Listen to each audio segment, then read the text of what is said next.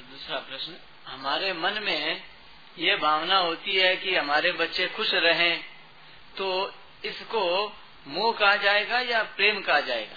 वो ही है प्रेम मोह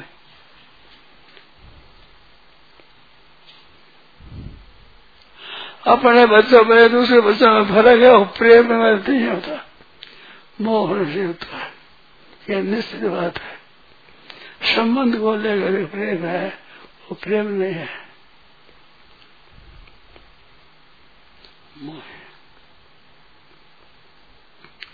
आज मोह को प्रेम कहते हैं लोग।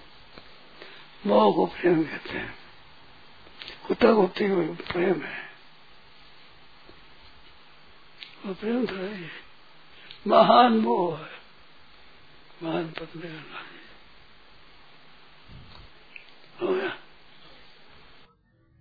नारायण नारायण नारायण